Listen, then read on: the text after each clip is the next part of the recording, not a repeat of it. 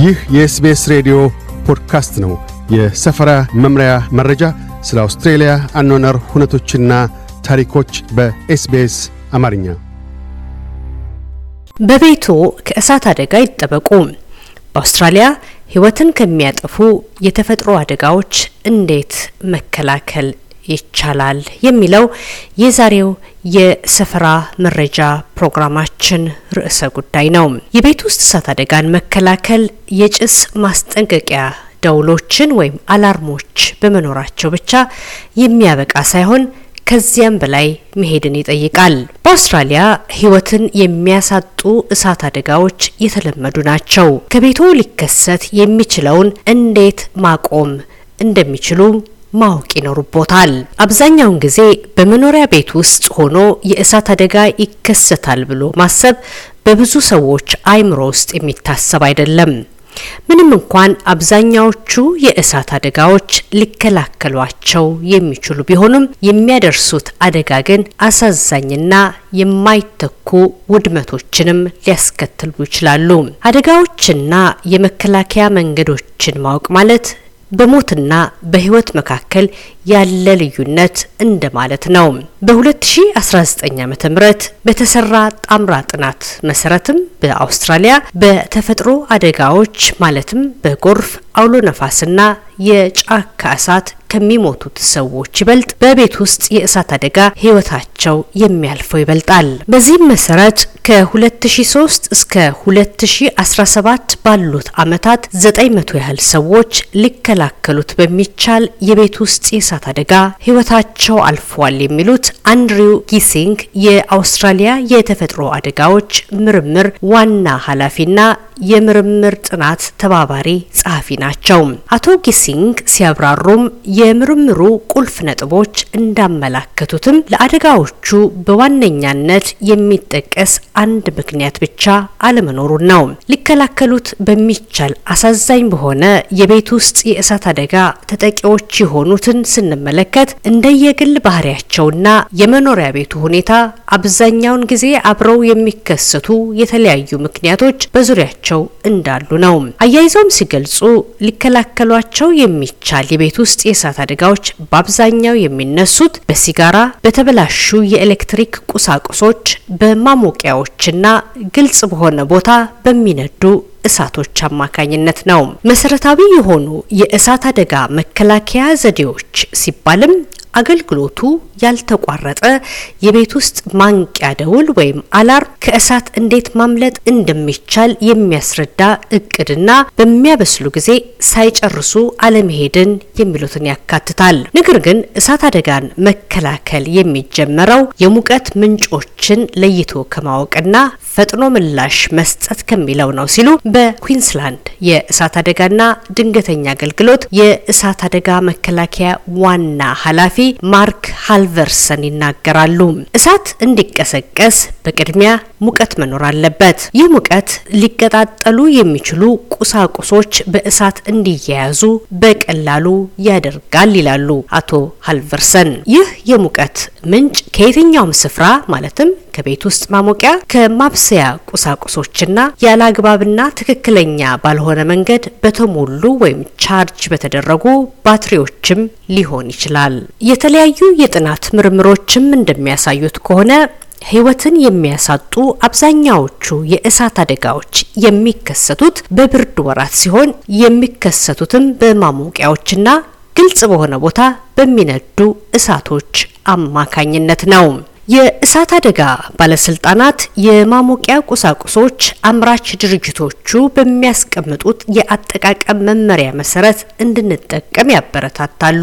ይህ ማለት ከቤት ውጪ ለማብሰያነት የምንጠቀምባቸውን ቁሳቁሶች በቤት ውስጥ አለመጠቀም፣ እንደ ፈሳሽ ፔትሮሊየም ጋዝን እንደ ኃይል ምንጭነት አለመጠቀም የሚሉትን ያካትታል። ከቤት ውጪ ለሚሆን አገልግሎት ተብለው የተሰሩ የማሞቂያ ቁሳቁሶች ለቤት ውስጥ አገልግሎት በፍጹም የሚሆኑ አይደሉም። በተያያዥም ካርቦን ሞኖክሳይድ እንዲከማች በማድረግ ወደ ኢታኖል ሊቀየር ይችላል። በአውስትራሊያ በቅርብ ዓመታት በቤት ውስጥ የሚከሰቱ የእሳት አደጋዎች ቁጥር በከፍተኛ ደረጃም ጨምሯል። ለዚህም ሰበቡ የ lithium ion ባትሪዎች ሲሆኑ በተለይ e-scooter ኦች ጥልቅ የሆነ ኃይል ወይም energy ስለሚጠቀሙ አደጋውን አባብሰውታል። ምክንያቱም የ e-scooter ኦች ባትሪ በርካታ ኃይልን አከማችቶ ስለሚይዝ እሳት በሚነሳ ጊዜ ከሚጠበቀው በላይ ኃይል ይኖራል። በተያያዥም በፍጥነት ለመሰራጨት ከፍተኛ የሆነ እድል ይኖረዋል ሲሉ አቶ ሀርቨርሰን ይናገራሉ። እንደ ክልሉ department አሃዛዊ መረጃም ከሆነ ባለፉት 18 ወራት ብቻ ከተከሰቱት ከ450 በላይ የሚሆኑ የእሳት አደጋዎች ከ lithium ion ባትሪዎች ጋር የተያያዙ ናቸው። የችግሩ ቁጥር አንዱ መንስኤ ሰዎች ትክክለኛ ያልሆኑ ቻርጀሮችን በመጠቀም ሳቢያ ነው ሲሉ አቶ ሃርቨርሰን ያስጠነቅቃሉ። ተቀጣጣይና ነዳጅ ቁሳቁሶች በአብዛኛው የሚገኙት በብዙዎቻችን አጥር ግቢና ጓሮ አካባቢ ነው። የደረቁ እንጨቶችና ጣውላዎች፣ ልብሶችና በቀላሉ በእሳት ሊያያዙ የሚችሉ ቁሳቁሶች ጥንቃቄ በተሞላበት ሁኔታ ሊቀመጡ ይገባል። ሌሎች አደገኛ ምርቶችና ኬሚካሎች፣ የጽዳት መጠቀሚያዎችና ቀለሞች በአብዛኛው በመኖሪያ ቤት በሚገኙ መጋዘኖች ወይም ሼድ የሚቀመጡ ናቸው። አቶ ሀልቨርሰን እንደሚሉት በመኖሪያ ቤት ነዳጅን ማስቀመጥ የሚፈልጉ ሰዎች ለምሳሌ እንደ ለሳር ማጨጃ ማሽን ወይም ለመኪና ጋዝ ትክክለኛ በሆነ ማስቀመጫ ጀሪካን መቀመጡን ልብ ማለት አለባቸው። እንዲሁም ከሌሎች ቁሳቁሶች ጋር አለማስቀመጥና ከፍተኛ የሆነ ሙቀት ወይም ቀጥተኛ ከሆነ የፀሐይ ሙቀት መከላከል ያስፈልጋቸዋል። እንደ ጋዝ ያሉ ነዳጆችና ማዳበሪያዎች በምንም አይነት በአንድ ስፍራ መቀመጥ የለባቸውም ሲሉ ያስጠነቅቃሉ። በመኖሪያ ቤታችን ደህንነታችን ከእሳት ተጠብቆ እንዲኖር በዋነኛነት ማድረግ ያለብን ኬሚካሎችን በሚገባ ለያይቶ ማስቀመጥ ነው።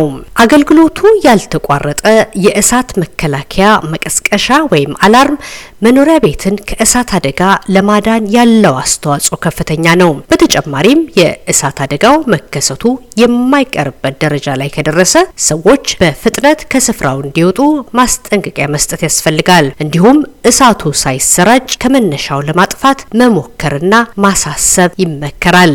ሰዎች ይህንን ለማድረግ ብርታቱ ከሌላቸው ወይም ከእሳቱ ራሳቸውን ለመከላከል ትክክለኛ የሆነ መሳሪያ ከሌላቸው በቅድሚያ ራሳቸውንና ቤተሰቦቻቸውን እንዲሁም በቤት ውስጥ ያሉትን ሁሉ በፍጥነት እንዲወጡ ማድረግና ሶስት ዜሮዎችን ወይም ዜሮ ዜሮ ዜሮ በመደወል የአካባቢያቸውን የእሳት አደጋ አገልግሎት እንዲመጣ ማድረግ አለባቸው። እድሜያቸው ከ65 ዓመት በላይ የሆኑ አዛውንቶችና ከአምስት ዓመት በታች ያሉ ህጻናት በእሳት አደጋ ለሚደርስ መቁሰል የተጋለጡ ናቸው። ህጻናት በአብዛኛው ለእሳት ቃጠሎ የተጋለጡ ሲሆኑ አነስተኛና በቀላሉ ሊጠፉ የሚችሉ የእሳት አደጋዎች በህጻናት ላይ ከባድ ቃጠሎንና መቁሰልን ሊያስከትሉባቸው ይችላሉ ሲሉ በሲድኒ የህጻናት ሆስፒታል የህጻናት ጤና ትምህርት ክፍል ኃላፊ ይናገራሉ። ቆዳቸው ከአዋቂዎች ጋር ሲነጻጸር በጣም የሳሳ ነው። ስለሆነም አነስተኛ የሆነ ሙቀት ቆዳቸውን አልፎ የውስጠኛው አካላቸውን በፍጥነት ሊያቃጥል ይችላል። ህጻናትን የእሳት አደጋ ጥንቃቄዎችን በቤት ውስጥ ማስተማርና ሶስት ዜሮዎችን ወይም ዜሮ ዜሮ ዜሮ መደወልን ከማስተማር ከፍ ባለ ምን ማድረግ እንዳለባቸውም ማሳየት ግድ ይላል። የመጀመሪያውም ከቤት ውስጥ የእሳት አደጋ እንዴት ማምለጥ እንደሚቻል የሚያስችል እቅድ ሲሆን ይህንንም ከቤተሰብ ጋር መለማመድ ያስፈልጋል ይላሉ ወይዘሮ ሱሊቫን። በተቻለ መጠን ቀላልና አዝናኝ ልጆቹንም የሚያሳትፍ አድርጉት። እንዲሁም በተግባር የሚውሉ እንቅስቃሴዎችንም ለማከል ሞክሩ። ወይዘሪት ሱሊቫን አያይዘውም ለህጻናት ቀልብን በሚስቡና በማይረሱ ቃላት ማስተማር መልካም ነው ሲሉ ምክራቸውን ይለግሳሉ። በእሳት አደጋ ጊዜ ከታች ወደ መሬት ያለው አየር ቀዝቀዝ ያለና ንጹህ ስለሆነ ጎንበስ ብላችሁ ሂዱ በማለት በማይረሷቸው ቃላት አስተምሯቸው። ልብሳቸው ድንገት በእሳት ከተያያዘ ቁሙ፣ ጣሉ፣ ተሸፈኑ፣ ከዚያም ተሽከርከሩ ይበሏቸው። መሬት ላይ በመቀመጥ ፊትን በእጅ መሸፈን ሊከሰት የሚችለውን የመቁሰል አደጋም ይከላከላል።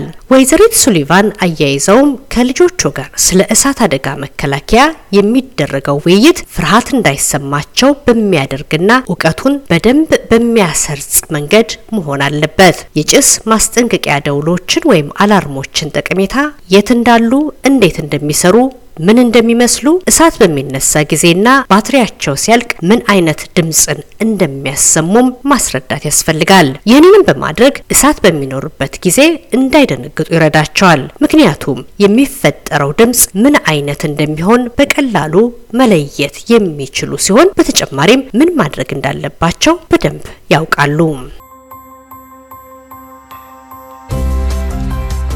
ይህ የ SBS ሬዲዮ ፖድካስት ነበር። ለተጨማሪ የሰፈራ መምሪያ ታሪኮች SBS dot com dot au Amharic ን ይጎብኙ።